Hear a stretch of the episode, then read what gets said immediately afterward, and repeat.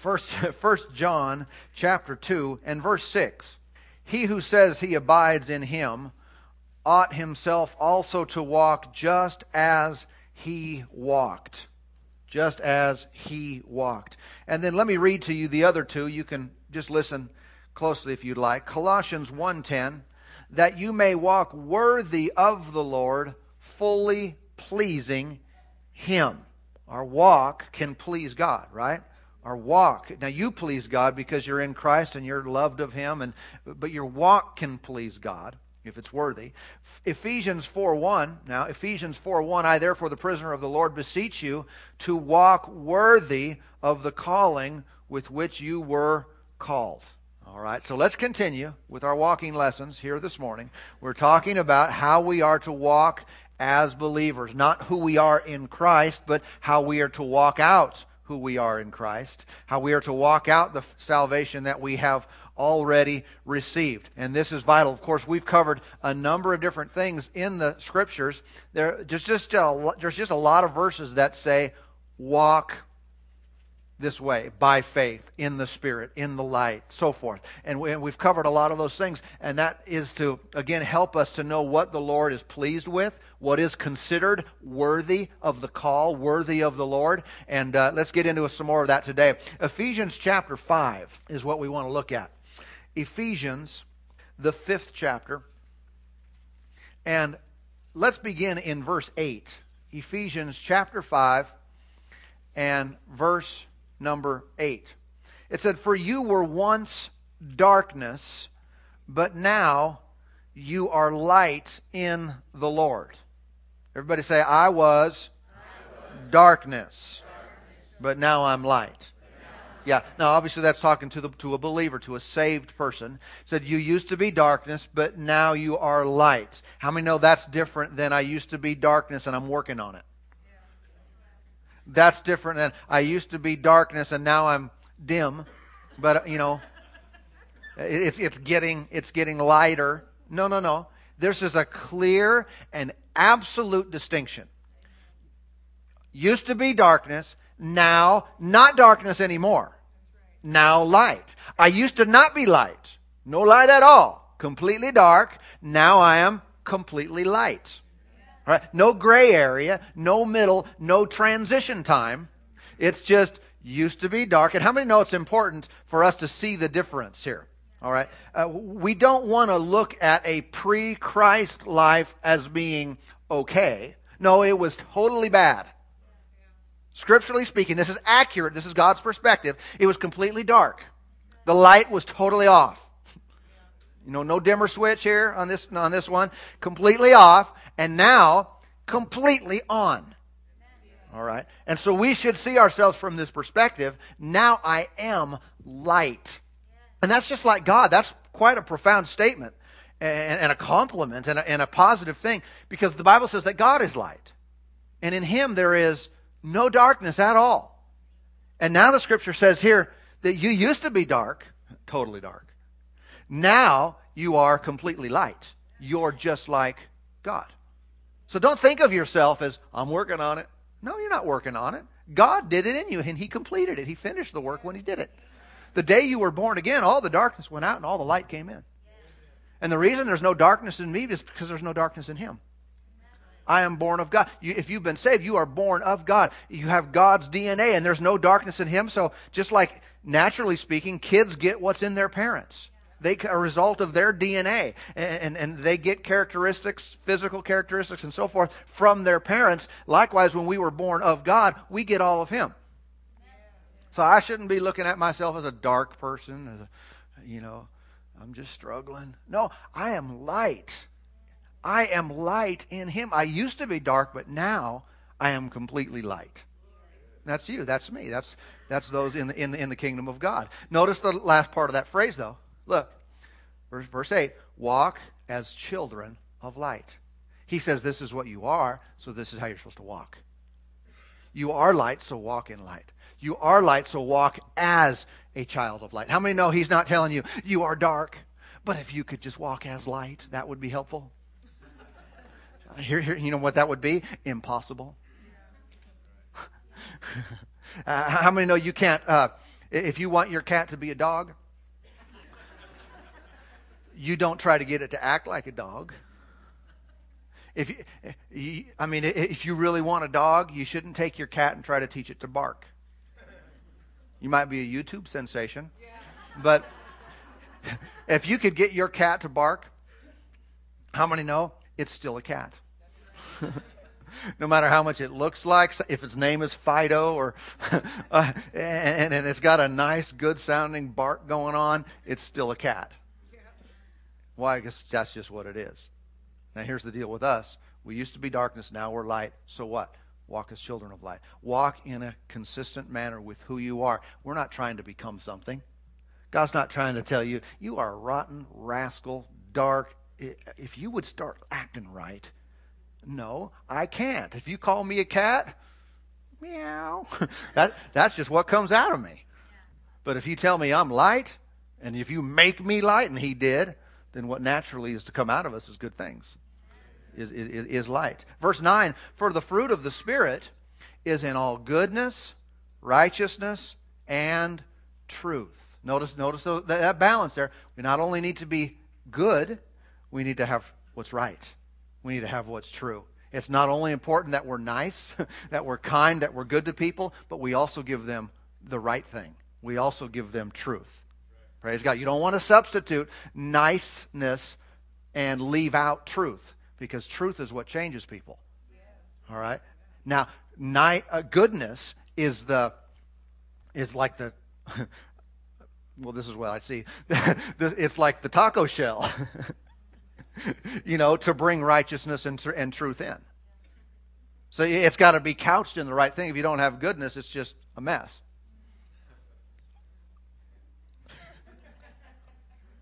Thank you, Lord. Verse 10. That's an odd illustration. Uh, verse 10 finding out what is acceptable to the Lord. Now, now notice, the, notice the language. What is acceptable? Does that tell you that not everything's acceptable to the Lord?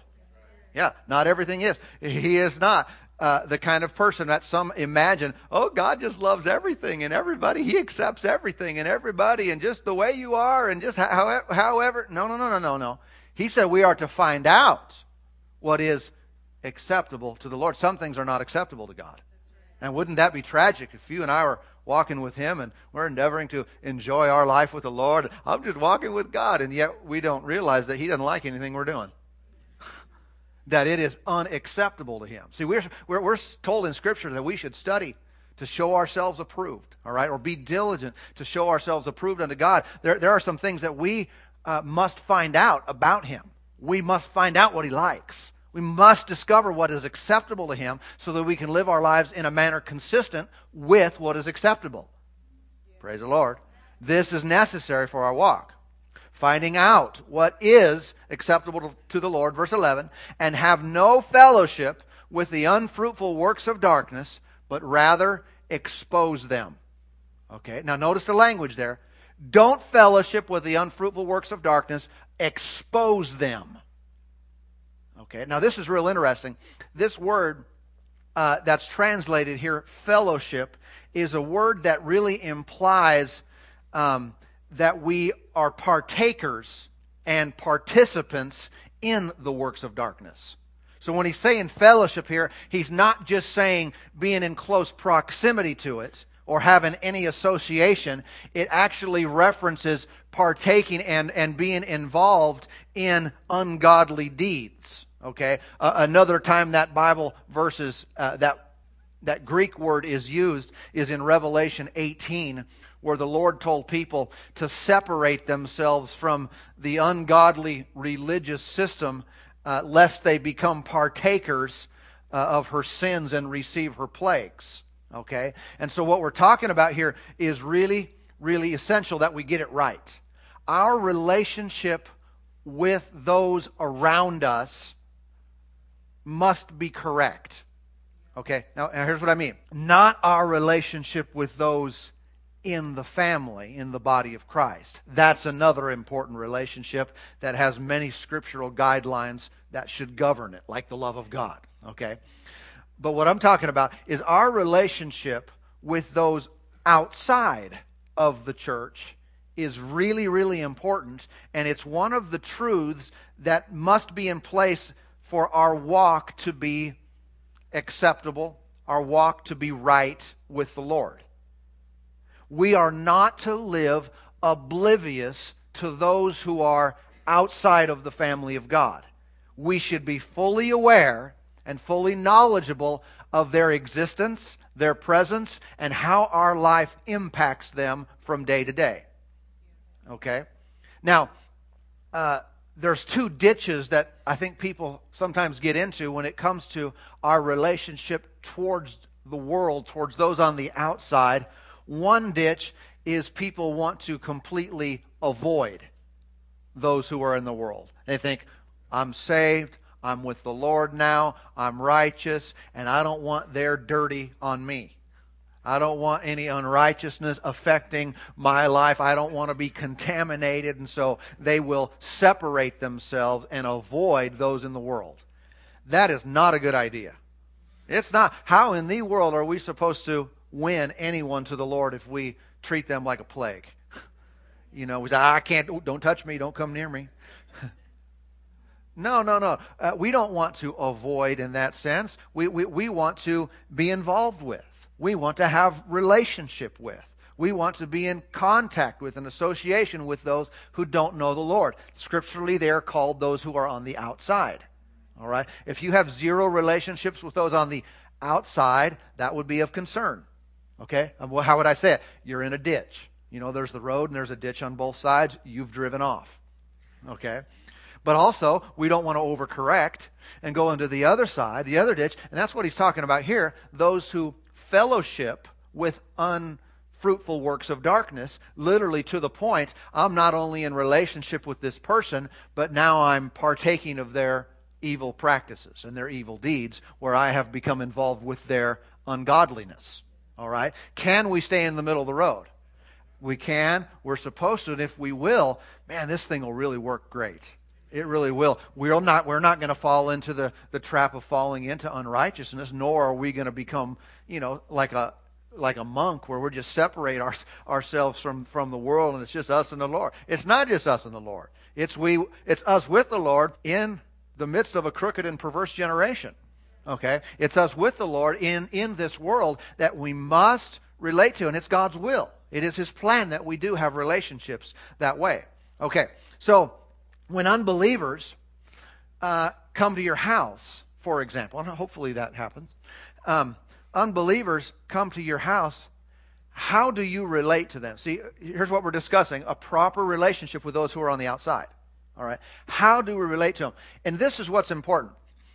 We need to have conviction and principle as standard in our lives so where when we are as a if I am as a believer around someone who is an unbeliever, where I influence them and they don't influence me. All right? Because that can happen either way. And some have really become spineless, and uh, and that might sound harsh, but how many know that uh, timidity doesn't get anywhere in the kingdom of God? It really doesn't. The Bible says we're to come boldly before the throne of grace. When you do that, you obtain, you receive from God. But if you come sheepishly in there, just just coming before God, I'm I'm so unworthy, you don't get anything. You don't. It's it's not God's will, but you just don't get anywhere. Hmm. Someone say, I'm more of a shy, timid person. I understand that, but that can change. It really can. We can get you filled with the Spirit. Yeah. And you can become bold. Really. Even with whatever personality and background you have, you can be bold before God and you can be a bold witness before people who don't know him, where you won't back down. You'll look people in the eye. Yeah. So here, what I'm saying is, I'm thinking of just examples. Many, many times, uh, probably a majority of us have come into a habit that before we eat, before we have a meal, we give thanks to the Lord. A lot, lot, of you, a lot of you do that on a just a regular basis. I think that's a good thing. Not only is it a good tradition, it's biblical. You know, the Scripture says that our food is sanctified or separated by the Word of God and prayer when it's received with thanksgiving. All right, so we we, we give thanks for our food, and um, and they do that. Many of us do that as a regular deal. But what about when unbelieving relatives come over? What about when someone who's, quote, biblically on the outside and they're over and they're having a meal with you? Do you change? Do you alter? See, I don't encourage that you, that you would because you need to be light. In other words, it shouldn't be our goal to act like them. That doesn't win them. They should act like us when it comes to our domain. If it's at your house, you grab hands and pray. and that say that'd be kind of awkward for them. I know, but they're at your house. Right? That's just what you do. That's your domain. It's your responsibility. You know, it's kind of like God told Adam, take care of this place. Take care of this garden. Tend it. Keep it. And he didn't. He let the snake in. Right? And the snake spoke up. He should have said, snake, shut up. Hmm. Right? In your domain. Now, if I was at someone else's house, I'm not going to demand that. If I go over to someone house, I'm at, I'm at their table, I'm not, unless I know them really well and they know me really well. There might be an exception there, but I'm generally going to go with, with what they do. I can give thanks on the inside just quietly. If I'm in a public place, a restaurant, you know, I might, if it's my family, again, we pray, pray out loud, play bold, pray bold, invite the waitress to join if she's there, he's there. And, uh, and, uh, but if I'm with someone else, you know, it's a judge, it's a judgment call, how, how you do that. It's not a, not a matter of you're good or bad. Uh, but I want to have a standard. I think we should do right. I, I know this that sometimes people will act differently when their un, unbelieving relatives are with them for holidays and so forth. And they'll have friends and, or unbelieving family that come stay with them. And I know a situation a couple years ago where I heard about this happening, and, and all, all these people, they normally would go to church on Sunday, but when their unbelieving relatives were there, they all stayed home. And I thought, that is wrong. Why would you do that? Well, we don't want to make them uncomfortable, or they're not used to going to church. I know, but you are. You're acting like them. They're not acting like you. What's the goal here? I think what they ought to have done is say, hey, this is Sunday or whenever, you know, whenever the day is they go to church and we worship the Lord. This is what we do. We believe in Him and He's our master. He blesses us. We're going to church. You'd be welcome to come. We'd love to have you along. If you don't want to come, we'll see you in a couple hours. See, isn't that kind of rude? What? That they sat at your home for a couple hours or that they didn't go with you? they disrespected what you do. Which one was rude? I'm not sure I'm following. Hmm. See, it, it's a. I think we ought to be calling the shots.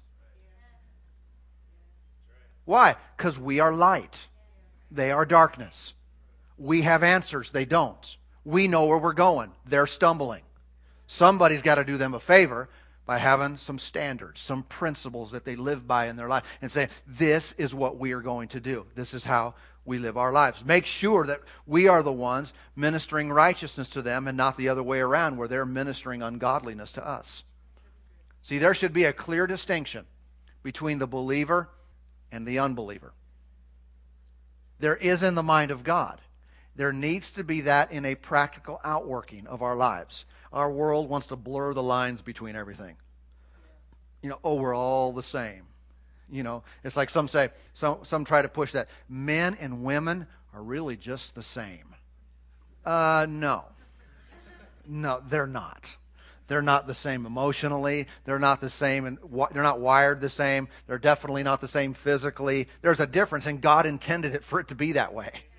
That's not a negative. That women and men are different from each other. Supposed to be God's plan. and when the lines are blurred, we all have to be the same. Man, that's just wrong. That's wrong. It's, it's really wrong when it comes to a believer and an unbeliever where someone would not know the difference. So, you know, they've been around you for a little bit. Are, are you a Christian or are you an atheist? I, I, I mean, wouldn't you be bugged if, if you came walking up to someone and they looked at you and said, Are you a man or a woman? How many know it's time to change the hairdo? time to change the clothes? Something. Something's got to change if there's confusion there because it's not supposed to be. Amen. Listen, in our world, they, people want to they want to wash over that kind of stuff and say, oh, you know, even to the point of celebrating those who are confused in that area. We do not celebrate that. We need to have compassion towards people who are confused. You don't st- set them up as a standard and say, yeah, that's just that's just part of the human race. Man, that's wrong. It doesn't help anybody. Huh? You know, when a guy came to me one time and, and, and started showing me his other identity on Facebook. You know, and he, if you would have looked at it, he wouldn't have known on Facebook it was a woman. He was sharing his struggle with me. I don't say, oh, that's just wonderful. you can be two people. You can be a man and a woman. No, that's the devil, man. That's confusion. We reach out and help people in love and, and, and help them get things straight in their thinking. Amen. Anyway, that's not really my topic. That's an illustration to my topic. Uh, when it comes to our walk with the Lord, it really ought to be very clear and distinct who we are and who we're not. Praise God. If you have an attitude, well, when people come to my house, I just want them to feel comfortable around us. That really shouldn't be the goal. Okay? Listen, the goal should be I want them to feel loved.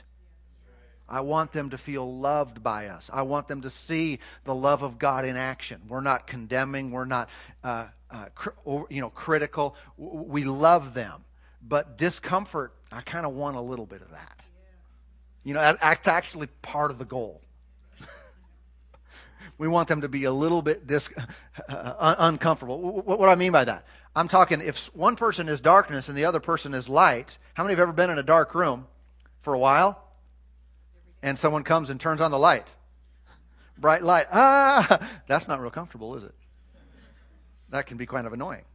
All right. We have that effect to a degree upon unbelievers when we're really shining like we like we truly are on the inside. You get around some and you shine bright, you don't you know, it, it exposes things. And there's a little discomfort. Not judgment, not condemnation, but exposure. That's necessary. How many know one of the reasons many people struggle with the same things over and over is because they hide it. Hmm. You know, those who are experts in the field of things like sexual addiction, they will tell you that one of the biggest reasons why people struggle with stuff year after year is because they won't tell anybody. They keep it a secret. They keep it on the inside, and for some reason, they just don't get free. But the moment they open up with someone, and start getting help, man, God moves with that. It really does. And we are light. What do I mean? We are exposers. Now we're not trying to take someone's sin and share it with the world. That's not that's not what we're talking about. That's not the love of God. But but there is there's an element to our lives of just being who we are and saying what we know, speaking the truth in love. That it does uh, bring some e- exposure to to some things. And if it brings conviction to someone, that's desirable. That when someone sees that they're not right with God and that He loves them, that's when things can change. All right, look at verse 12 with me. You're still there in Ephesians 5. Verse 12 says, For it is shameful even to speak of those things which are done by them in secret. That, that isn't that that different from the way things are today, huh? I mean, he said it's shameful to even talk about what some of these people do. Man, I'm talking about those who are in, living in darkness, unfruitful works of darkness. He said, he said, it's a shame to even talk about that. Now, what's it like in our culture today? We not only we talk about it, our, our, our, our, our family rooms are filled with it, and we stare at it for hours. What at one point wouldn't have even been discussed. Oh, you can't even talk about that. Can't even mention that. Now we celebrate it. We're entertained by it. We, we, it's just a normal part of our life. And I think we've gotten away from what God calls a worthy walk. There needs to be a standard in our lives. I'm not here to draw that line for you. You don't draw that line for me. We're not judging what each other does, but let the Word of God paint a clear picture in your mind as to what is acceptable and what's not. Amen. Okay? And, uh, and, and so it, he said it's, it's, it's shameful to even speak about some of this stuff. Verse 13. But all things that are exposed are made manifest by the light. For whatever makes manifest is light. Now, manifest, again, you know what that means. That's just clearly seen. When something is manifest, it's seen, it's felt, it's in the physical world, it's, it, it, it's on display. What does that? The light. That's you. That's me. Okay? You and me. Uh, we are the light. We make things manifest. H- how many understand um, that the idea that our lives are going to expose or shine the light on things only by our actions is not a complete biblical truth. There are sayings out there that I think are of value and we learn something by, you know, those there's a quote that says something to the effect of, you know, preach the gospel every day and if necessary use words. And I and I appreciate those the, what those statements are communicating, but how many know that's not biblical? It really, the Lord never told us just live and don't say anything. In fact, the first thing He said was go into all the world and preach. preach the gospel. In other words, it is a walk and a word. Those things in combination bring change to someone's life. There has to be the preaching of the gospel. How can someone believe unless, uh, unless they've heard? All right? And so let's remember those truths uh, go hand in hand together. Verse 14, therefore he says, Awake you who sleep, arise from the dead, and Christ will give you light. See, we need to continually um, point the focus to where credit is due. I don't want to just live my life for God, receive His blessings, have the joy of the Lord, have the peace of God, have, a, have abundance and no lack, and not say anything about it. Why? Because that just makes me look good. That almost is, is almost communicating like the success and the joy that I have in my life is a result of something that I've done well. And that's not true. I do I am not blessed because I'm so smart and I'm so good and I've done everything right. No, it is because of him. And if we don't regularly say that and declare that it's the Lord's goodness, it is the Lord's faithfulness. Oh, how He has loved me. If we don't declare those things, we're communicating something that's not right. And if we are going to expose, what are we doing? We're shining the light of God's love and mercy and grace and His provision on, on our lives. And so when people see us, they say, what do you got? Oh, the Lord's been good to me. Amen. Look for every opportunity you have. When someone says, How you doing? Sneak God in there. Instead of, oh, doing great. Sneak something in, in there about the Lord so they know it's not just your willpower. I'm just really disciplined. And so, um, you know, no, no, no, no. I acknowledge Him in all my ways. He has been good to me. Praise God. Verse 15 See then that you walk circumspectly, not as fools, but as wise. Okay, now we're to the message. Everybody ready? this is the way that we're to walk. Okay? We are to walk circumspectly. Everybody got that? How many walk in circumspectly? How many say, I don't know what circumspectly is? it's an interesting word. Circumspectly is one thing that is to characterize our walk. The word circumspect means exactly it means accurately. This is talking about the precision of our walk. We're to walk a real certain way, accurately. It, it means, it, it, within that word, it means to look around. To look around. Think of the word circumference. All right, circumspectly. It, it, is, it is a word that has to do with being aware of what is around us. If I am walking and I am only aware of me and my life and my schedule and my time and my money and my uh, interests, then I am not walking worthy of his call. Something that should characterize the walk of every believer is they are aware of more than themselves, but what's going on around them. They are aware not only of those who are inside, but also those who are outside. Everybody with me now? Remember, Jesus at one point rebuked people for not knowing the signs of the times.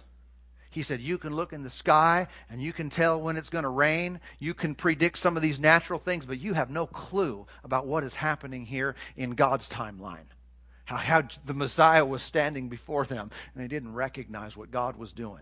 And apparently, he thought they ought to have recognized that.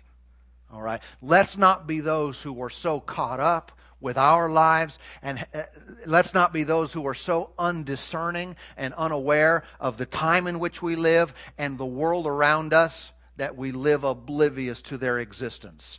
There are people in your family, in your life, in your world, in your neighborhood that are on the outside, and Jesus gave his life for them. He shed his blood that they might come on the inside, that they might come into the family of God and be saved. And for us to live oblivious to that, I just can't say, even though I walk in the Spirit and I walk by faith and I walk in the light that I have, I can't say that that's complete if my walk does not involve a proper relationship with those on the outside. Everybody with me today? The Amplified Bible reads this way. Take a look here. It says, Look carefully, then how you walk. Remember, look around. Look carefully, then how you walk. Live purposefully and worthily and accurately, not as the unwise and witless, but as wise sensible, intelligent people. All right? This is how we are to walk. Go over to Colossians chapter 4. How many know Colossians and Ephesians are similar books? If you've read the Bible much, you recognize they say a lot of the same things. Colossians chapter 4 and verse 5. It says, Walk in wisdom, period. Right? Now, if we were to stop there, how many know that is a a true statement, would it be good for all of us to walk in wisdom? Oh, yeah. I mean, the, the Word of God tells us, you know, to pray for wisdom if we have need of wisdom. We should seek the wisdom of God and walk in the wisdom. I don't want to walk as a fool, right? Well, I should walk in wisdom. But notice the context walk in wisdom toward those who are outside. That's not talking outside the church, outside the, you know, in the outdoor air. Talking about those who are outside of the family of God, outside of the body of Christ. He said you need to walk in wisdom toward them. This wisdom is not just for your own benefit, it is for their benefit. If I'm walking in wisdom towards them, they will be better off. Remember, Proverbs said it is the uh, that he who wins souls is wise. That means the fool doesn't know how to influence anybody. The fool doesn't know how to win anybody and influence them, their lives for, for the Lord, but wisdom will. And this is a New Testament directive that we walk in wisdom towards them. What's a proper relationship towards those on the outside? Not ignoring them, not embracing their deeds, but embracing them in, in the wisdom of God so that they will be drawn to the Lord. He went on to say, redeeming the time. That's, that's called making the most of every opportunity.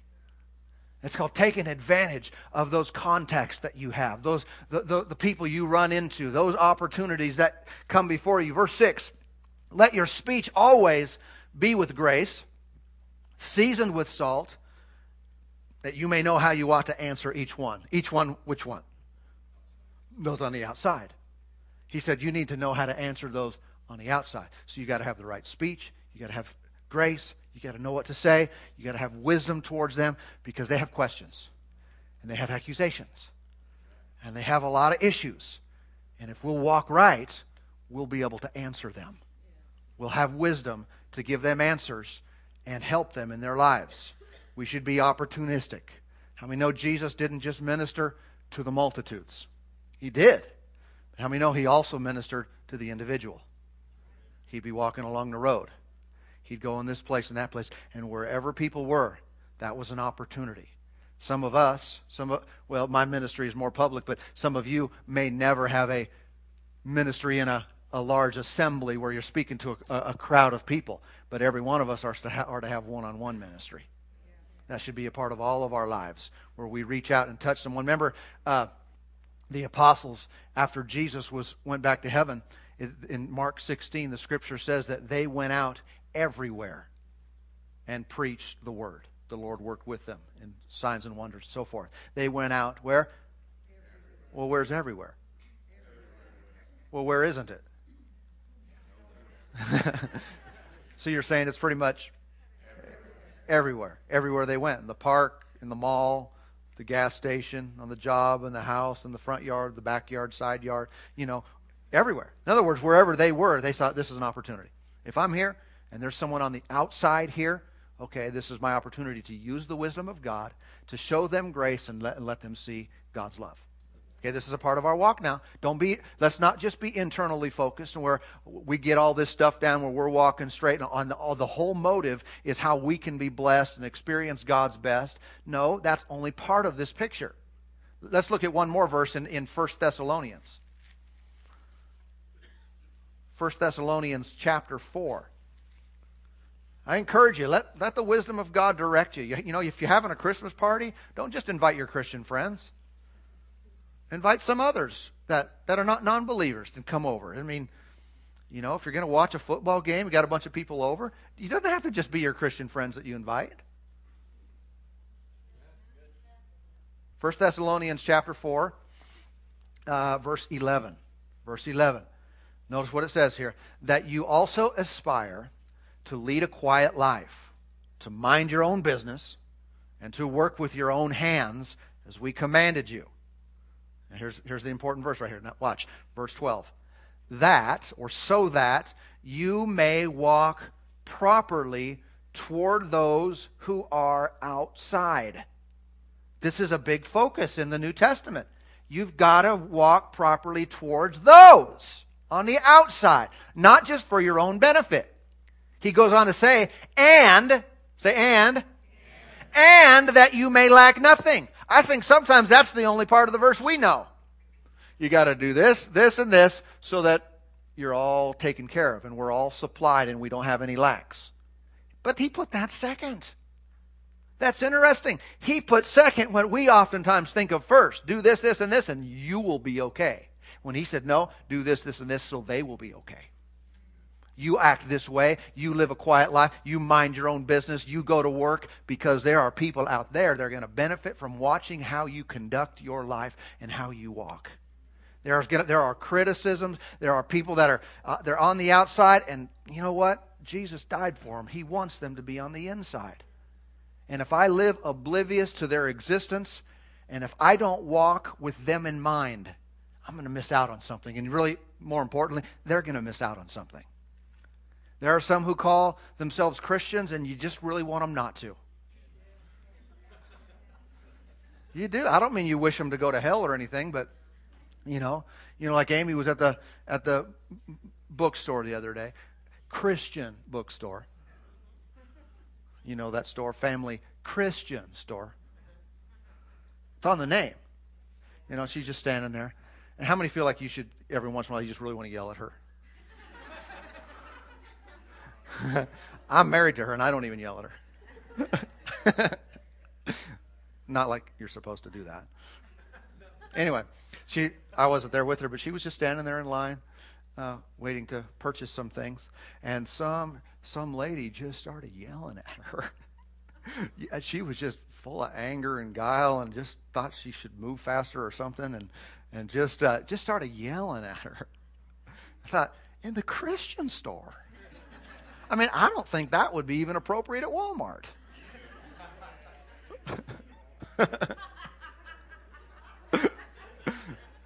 With markdowns and shopping carts and let alone at a Christian store. See, people live sometimes they don't realize what they're doing is affecting those on the outside. Who knows who is all listening there? You know, I think how we shop how we treat people at the restaurant, how we drive, how we, of course, of course, at work and in our families and everything. I think all these things really matter, not because our salvation is hinging in the, you know, hanging in the balance here. No, it's because someone else's is. Hmm. I'm secure in the Lord. He loves me and I'm saved, but not everybody is. And my walk ought to be with them in mind, not just with me in mind wisdom towards those on the outside.